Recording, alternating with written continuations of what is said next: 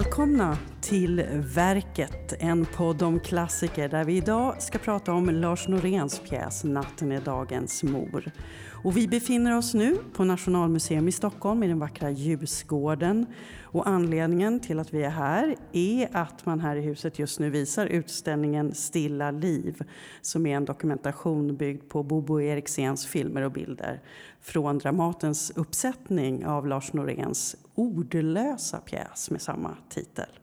Och jag heter Anneli Duva, jag är dramaturg på Dramaten. Och med mig här idag för att prata om denna svenska moderna klassiker har jag Karin Helander. Hej! Hej! Professor i teatervetenskap vid Stockholms universitet. Och Mattias Andersson. Hej. Hej, som är konstnärlig ledare på Dramaten och också både dramatiker och regissör och skådespelare i grunden dessutom.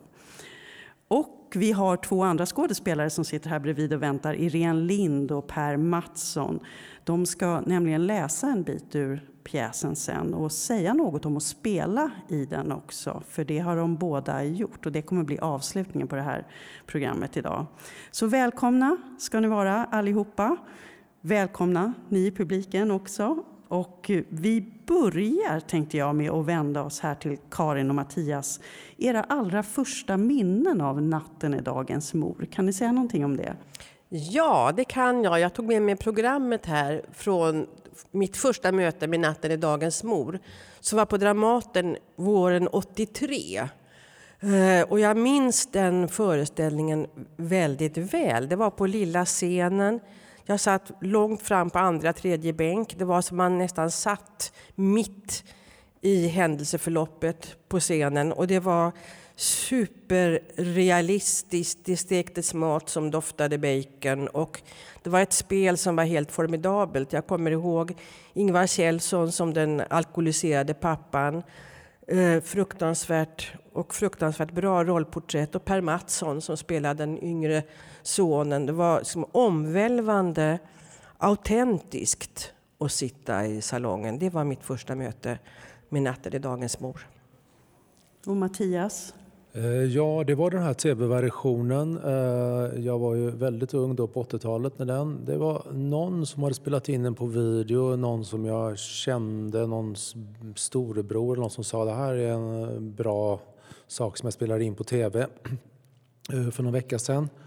Och då såg jag den här fantastiska tv-versionen då med, från Göteborgs stadsteater var ju det då med Reine Brynolfsson, Lars-Erik Berinett, eh, Percy Brandt och Lena eh, Brogren som spelade.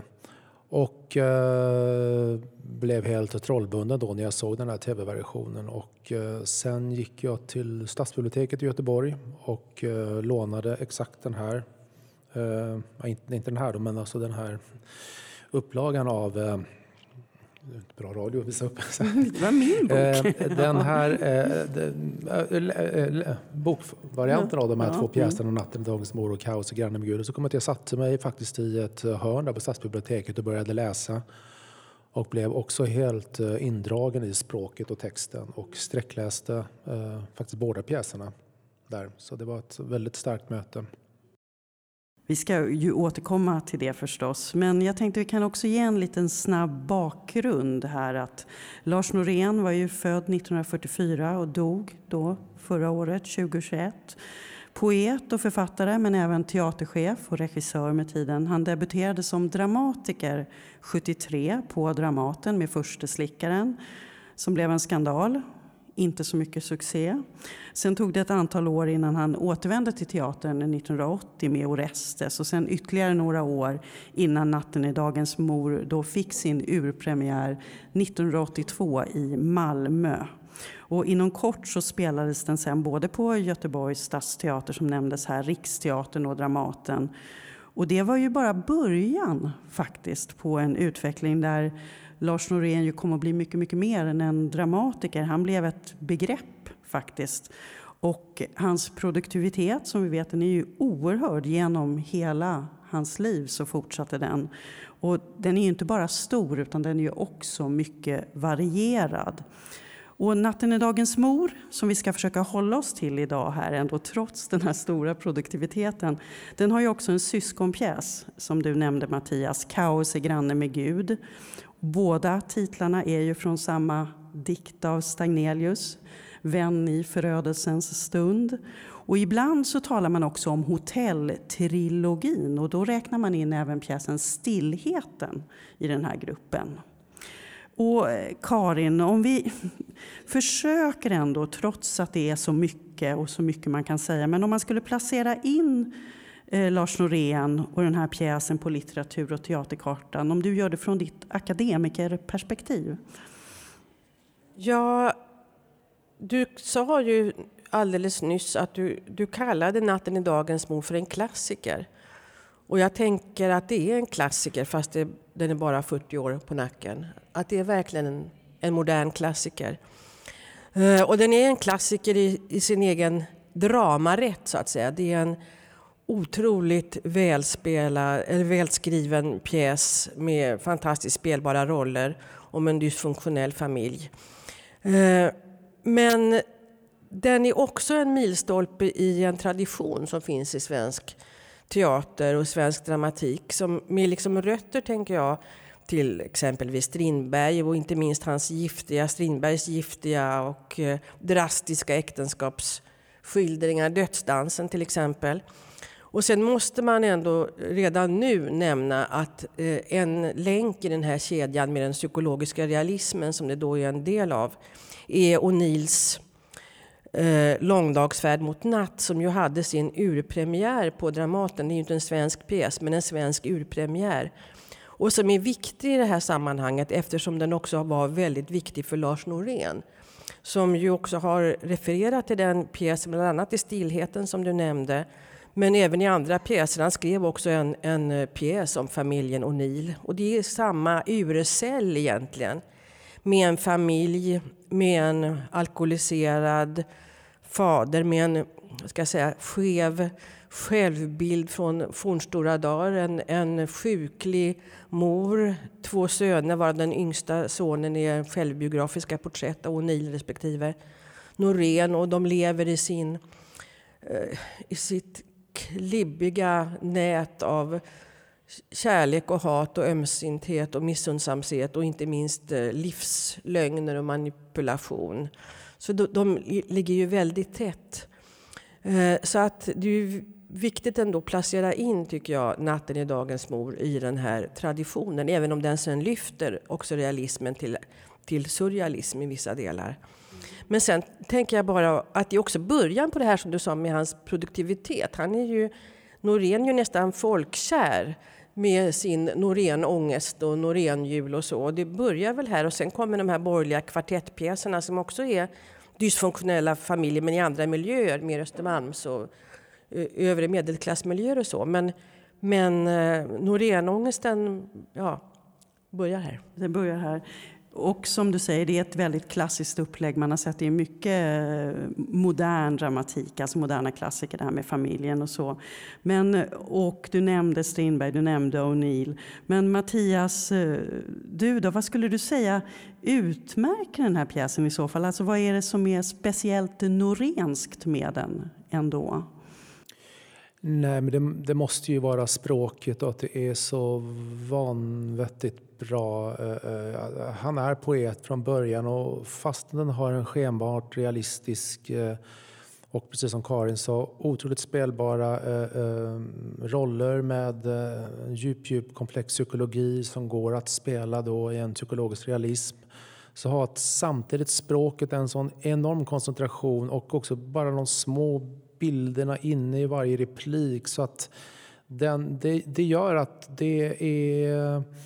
Eh, man, man, man, samtidigt som det är och jag, framförallt den uppsättningen på Göteborgs stadsteater som var ju hypernaturalist. Precis som det så lagade mat på scenen, även om jag bara sett filmvariationen då.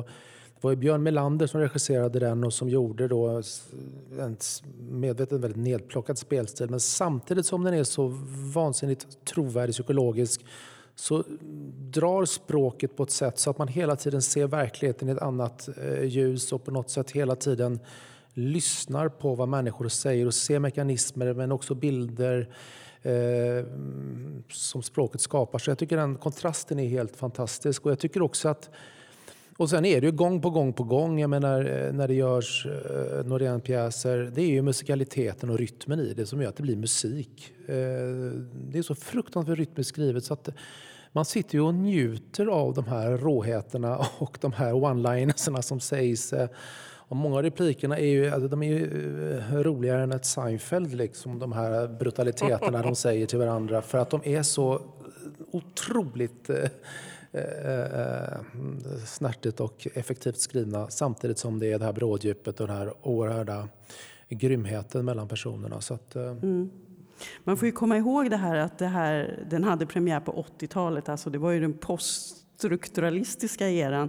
Det var ju helt andra saker som var på modet om man säger så. Och Norén som just ändå hade ett rykte och en position som en avancerad poet. Och så blev den här folkliga gestalten, den här kändisen till och med, genom de här pjäserna. Och Barbro Westling hon är en av många, det är många som har skrivit avhandlingar och på andra sätt skrivit om Norén, men hon har skrivit just om dramatikern. Och hon citerar Lisbeth Larsson som i sin recension av urpremiären i Malmö skrev att det var en superrealistisk studie att familjens problem var överdrivet normala och att scenografin var överdrivet realistisk. Det är lite, du var inne på det där också Mattias. Men Karin, du var ju yrkesverksam redan vid den här tiden. Minns du det här om man sätter honom i det ljuset? Absolut. Och jag tänker också apropå familjen, det är också en tråd jag bara vill nämna att det finns också en tråd liksom, till de antika tragedierna och de antika familjerna och våldsamheten och modermordet och så. Eh, du nämnde Orestes som han ju skrev efter Aeschylus då, om Orestes modermördare och det finns ju också i den här familjen. Men absolut minns jag tiden och jag minns ju det var ju inte det första som vi som var teaterintresserade i Stockholm hade sett av Norén då. Utöver eh, Orestes så hade vi också sett Susanne Osten som hade satt upp både En fruktansvärd lycka och Underjordens leende precis 81-82 var väl det. Och det var också en sån här slags eh, superrealism, naturalism som nästan var driven till extremen som blev nästan stiliserad i sin naturalism. Och där man också arbetade, där Osten och ensemblen dans, arbetade med dans och koreografi. Så det blir liksom både realism och stilisering. Men sen tänker jag tiden Alltså det här var precis början på 80-talet. 70-talet hade ju varit en tid av, av kulturdemokratisering, av eh, samhällskritiska pjäser. Man spelade Brecht precis överallt. Frigrupperna växte som svampar ur jorden. De spelade Brecht, Alf Sjöberg satte upp Brecht, Ralf Långbacka, Johan Bergenstråle. Eh, det var liksom kollektivet som var i centrum under 70-talet. Och här kom då Lars Norén med sina relationsfamilje, täta, nära relationspjäser som borrade ner i rollernas psyken och liksom trasiga, nära relationer. Då blev liksom individen det viktiga. Det blev ju verkligen ett brott mot det här nu generaliserar jag lite grann, men det blev ändå ett brott mot det här breda samhällskritiska 70-talet. Mm. Men var det därför han också då blev kritiserad? För att lika mycket som han blev känd och hyllad så blev han också då kritiserad för att han, det ansågs som att han i princip tog över hela teatersverige. Ja, ja men det tror jag. Och sen tror jag att man visste, jag läste om nu för, för idag då, en del recensioner. Och eh, vad som slog mig var att det, ibland kunde man, fanns det samma reaktioner som det fanns då 1956 med Långdagsfall mot natt. Att kritiken skriver att det här är mer verkligt än verkligheten själv. Det är liksom sannare än sanningen. Samtidigt som man nu, början på 80-talet, kände som att man hade svårt att veta vad man skulle göra med den där naturalismen. Var inte den ändå ganska konstig och lite passé? Så att jag tror att det, att det var inte helt lätt att hantera. Mm. Men om man tittar på eh, de teman som finns i den här pjäsen, då, om man går in i den lite mer. Ett tydligt tema är ju alkoholismen, faderns alkoholism som ju präglar och påverkar hela familjen.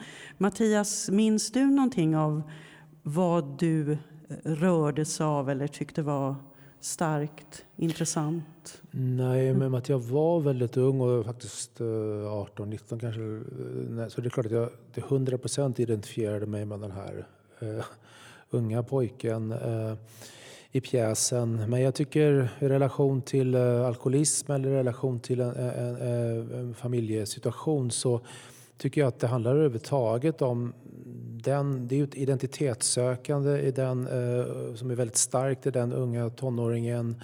Hur han försöker formulera sin, sig. Han för, det är en person som är på väg mot att börja skriva också, så väldigt mångt mycket är Noréns alter ego. Så att, eh, jag hade väldigt mycket identifikationspunkter där som jag verkligen starkt mm. identifierar mig med. Och eh, som sagt var även eh, ja, Mm. Men du som dramatiker nu och en erfaren konstnär själv, mm. hur skulle du säga att Norén bygger den här familjen och de här rollgestalternas relationer till varandra? Nej, men det är ju så klassisk dramaturgi i den meningen att det byggs upp, det planteras någon form av hemlighet som sen efter ett tag, man, man vet inte vilken nivå det här ligger och han bygger upp de här relationerna i det här klassiska familjedramat. Så på ett sätt så står den ju precis i den traditionen som Karin beskriver mot de, de här kammarspelen som Strindberg skrivit med och eh, Långdals mot natt såklart, men även i viss mån vissa av Bergmans filmer. Det finns en sån stark tradition där med det här familjedramat. Men jag tycker fortfarande att den, den, har en typ av, som gör det nästan svårt för både att spela familjedramer innan men också det som kommer efter. För den har samtidigt en sån eh, Ofta när man pratar nu, när, när man pratar som konstnärlig på Dramaten och folk kommer och vill göra något mer, kanske med färre roller och man börjar prata om de här klassiska pjäserna med familjeuppgörelser både bakåt och framåt så kommer man tillbaka. Men Norén har gjort det så mycket. Det, det är fortfarande liksom ingen som kommer riktigt i närheten av den typen av faktiskt brutalitet som, som, som eh, eh mellan människor.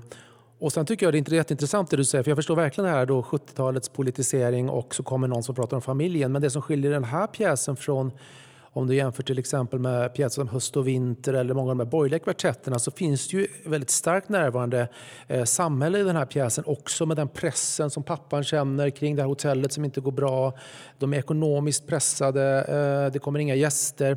Så det finns ju också ett starkt, eh, eh ja, om man skulle läsa av den även från ett mer politiskt perspektiv så är det ju eh, något som skiljer den från kanske många andra Noréns pjäser där det är människor som så att säga, känner sig väldigt säkra på sin sociala situation. Och här upplever jag att pappan och, familjen också kämpar för att eh, hålla kvar i en samhällsklass som de inte riktigt tillhör och samtidigt så ska de... Och det, det, det tycker jag när man läser den idag verkligen mm. att man känner starkt. Ja. Vad säger du Karin om eh, tematiken? Har du något särskilt eller rollgestaltning? Ja, alltså jag tänker, jag instämmer med det som du sa apropå klass också. Men, men ja, alltså jag tänker att pjäsen handlar väldigt mycket om beroende överhuvudtaget. Alltså beroende och medberoende. Och jag tänker också att, eh, precis som Susanne Osten sa när hon satte upp tidiga Norén, då, att det handlar om vuxna barn, men som inte har blivit vuxna så att säga. Det, vuxenblivandet har hakat upp sig.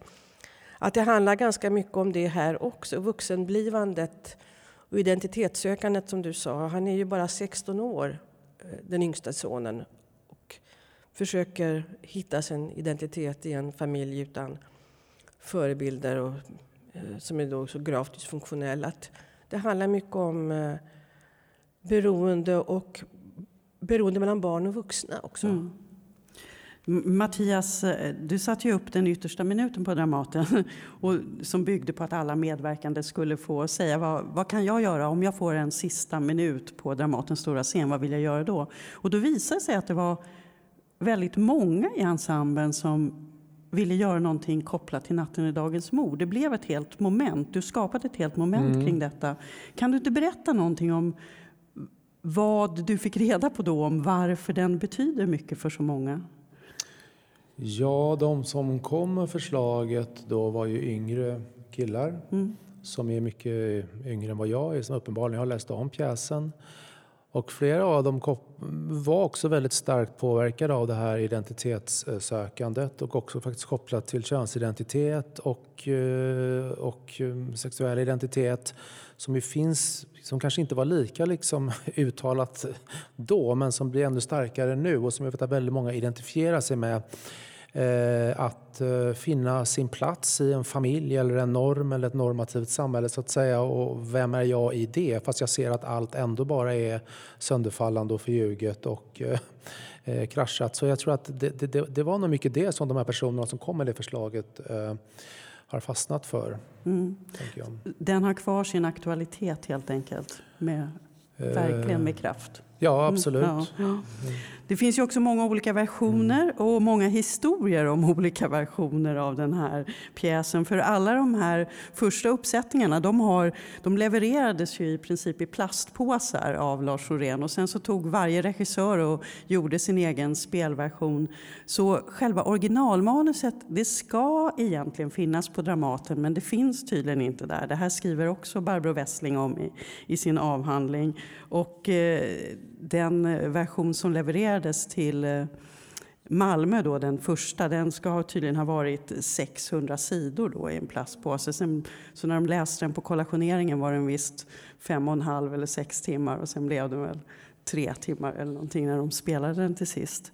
Men eh, det, och sen så tog jag som sagt med min egen bok där från 82 tror jag den gavs ut med de här två pjäserna. Och då är det en förlagsversion i sin tur som är en anpassad. Och det här kanske ni tycker, varför börjar jag babbla om det här? Men det är ändå lite intressant för just eh, med dramatik, eller hur? Det kan ju säga något om både Mattias och Karin att eh, det är ju ändå så att det publiceras så lite mm. dramatik. Nej, nej.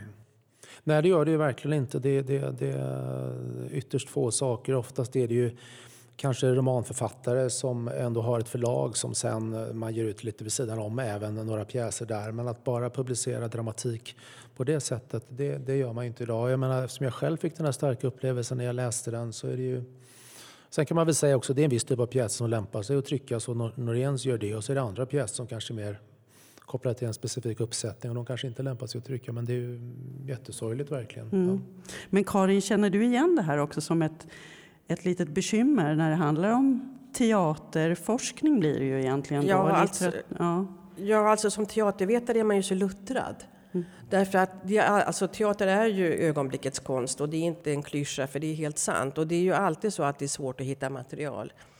Eh, och då har man ändå, ofta är det ändå så att man tänker att pjäserna finns ju ändå ofta på något sätt, något manus någonstans. Så att när inte ens de finns i original så blir man ju väldigt nervös. Men eh, som teatervetare så arbetar man ju, lägger man ju pussel med väldigt olika bitar. Mm. Har, har, ni, jag skrev också en fråga till er, har ni någon sådär replik eller så som ni tycker extra mycket om eller som ni minns? Jag kommer bara ihåg de här lite råa replikerna som jag minns först. Som du inte vågar säga? Rå, nej, precis. Jag har en som är då snarare, ja den är inte alls vulgär.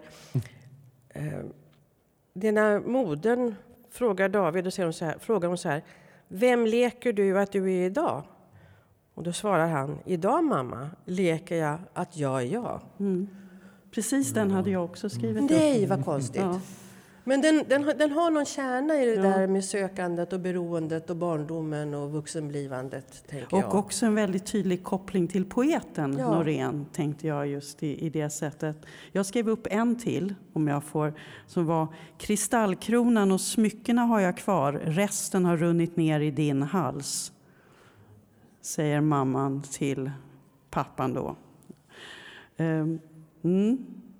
Ska vi göra så att vi helt enkelt bjuder fram de två som har spelat i den här pjäsen? Jag säger tack så länge till er, Mattias Andersson och Karin Helander. Och så ber jag Per Mattsson och Irene Lind att komma fram. Så, välkomna. Står ni bra där? Sitter och står ni bra? Så ska jag bara börja med att fråga, för Per, du var ju då med i den här uppsättningen på Dramaten 1983 och mm. spelade den yngre sonen. Och Irene, du var med när man satte upp den på Dramaten andra gången. Den har faktiskt bara spelats två mm. gånger där. Mm.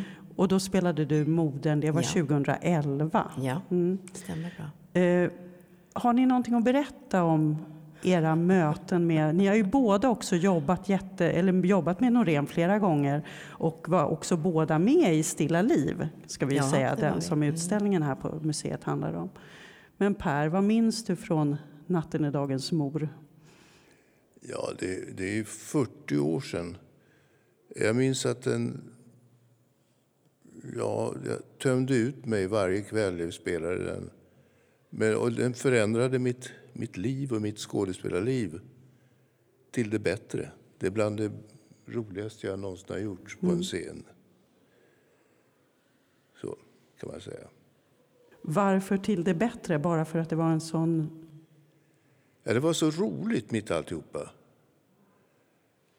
Och sen förändrades min eh, karriär drastiskt efter, efter den här pjäsen. Då. Jag fick bättre och bättre roller och blev mer och mer sedd på Dramaten. Mm. Irene, mm. Mm. vad har du att säga om att... Eh, ja, jag spelade det då, som sagt, 30 år senare och, och spelade modern. Men, men för mig eh, så betyder ju Lars de här familjepjäserna Eh, det här var ju den första som vi nu talar om nu. Men jag var ju, första gången jag var med i en sån där, som vi spelade också i två år, det var ju höst och vinter och det var den mer, lite mer borgerliga familjen med fyra, eh, fyra eh, familjemedlemmar. Men det är också en sån där sak som förändrar ens... Det blir plötsligt så oerhört viktigt och bra att vara skådespelare. Man, man tvivlar, ibland tvivlar man ju på varför man har valt det yrket, men det gör man faktiskt inte när man spelar de här pjäserna. Mm. Då, det, då, blir det alldeles eh, organiskt på, på något sätt. Så att det, det, där, där, har ju Lars Norén betytt så oerhört mycket för oss skådespelare också, och publiken. Faktiskt. Mm. Så att det, han betydde väldigt mycket när han kom med de här, vill jag påstå. Ja, och nu ska vi få höra en scen mellan modern och den yngre sonen. Varsågoda. Jag tror att ett år på sjön skulle vara bra för dig. Istället för att bara gå omkring och bli, bli uppjagad. Du vill ju ingenting själv. Du vill inte studera, du, du, vill inte hjälpa till hemma och du har ingen stadga i dig. Nej, men det har du. Jag står ju här och diskar hela kvällarna när det är fest. Jag vill bara inte göra det när Frank säger att jag ska göra det. Hjälper inte jag till? Du bryr dig mer om servitriserna än bryr om mig. Du kryper för dem för att de ska stanna. Vi ska vara där klockan åtta, när de öppnar. Du ska få en ren skjorta. Därför får du lägga dig tidigt ikväll. Jag hatar dig. Jag hatar dig. Herregud, det är sant. Försök nu lugna ner dig. Jag hatar dig. Ju lugnare jag blir, desto mer hatar jag dig. Jaså? Jag ska se finalen i sexdagarsloppet i tv ikväll. Jag tänker inte gå och lägga mig. Det har pappa lovat. Jag har frågat honom. Varför sitter du bara där och glor? Tror du inte? Fy fan, jag tål inte se dig. Nej, nej. Det kan jag inte göra någonting åt. Nej, just det. Du vet inte vad jag ska göra, förstår du? Nej. Vad är det jag ska förstå? Nej, håll käften. Du ska aldrig få mig, ni ska aldrig få tag i mig. Nu vet jag vad jag ska göra. Nu är det bäst att du, bäst att du aktar dig, din gamla fitta. För om du rör mig ska jag slå ihjäl allting. För du har aldrig velat ha mig och inte jag dig. Jag vill inte ha dig, jag vill inte se dig mer.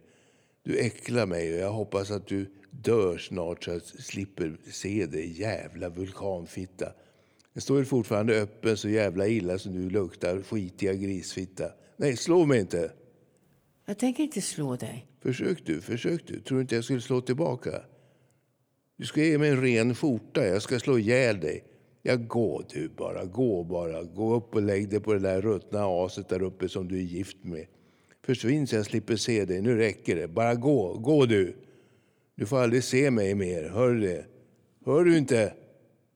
Tack så mycket Per Mattsson och Irene Lind.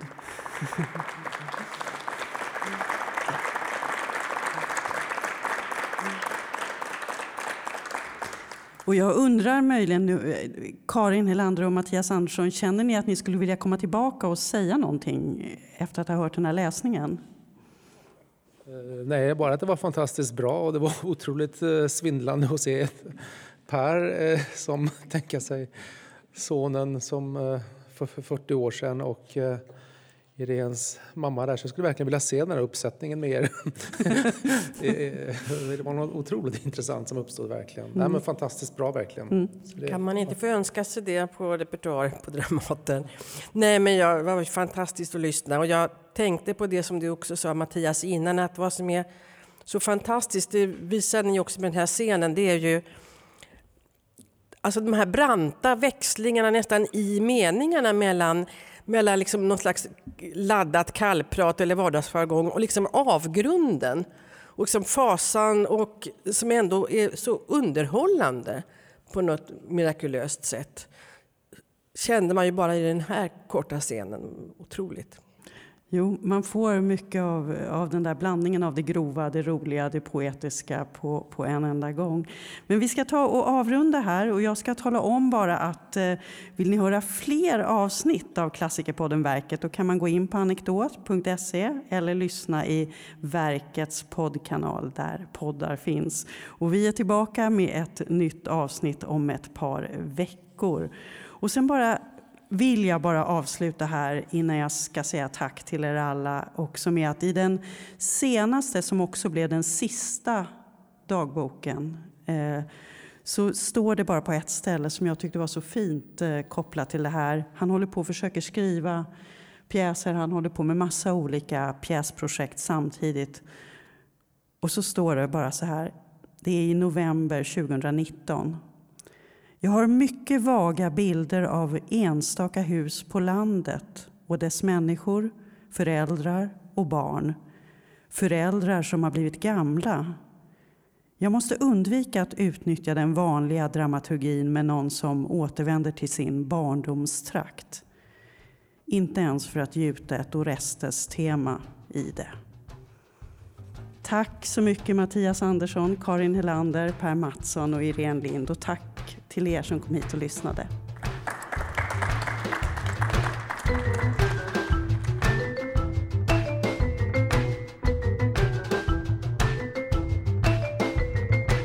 Du har lyssnat på Verket, en podd om klassiker.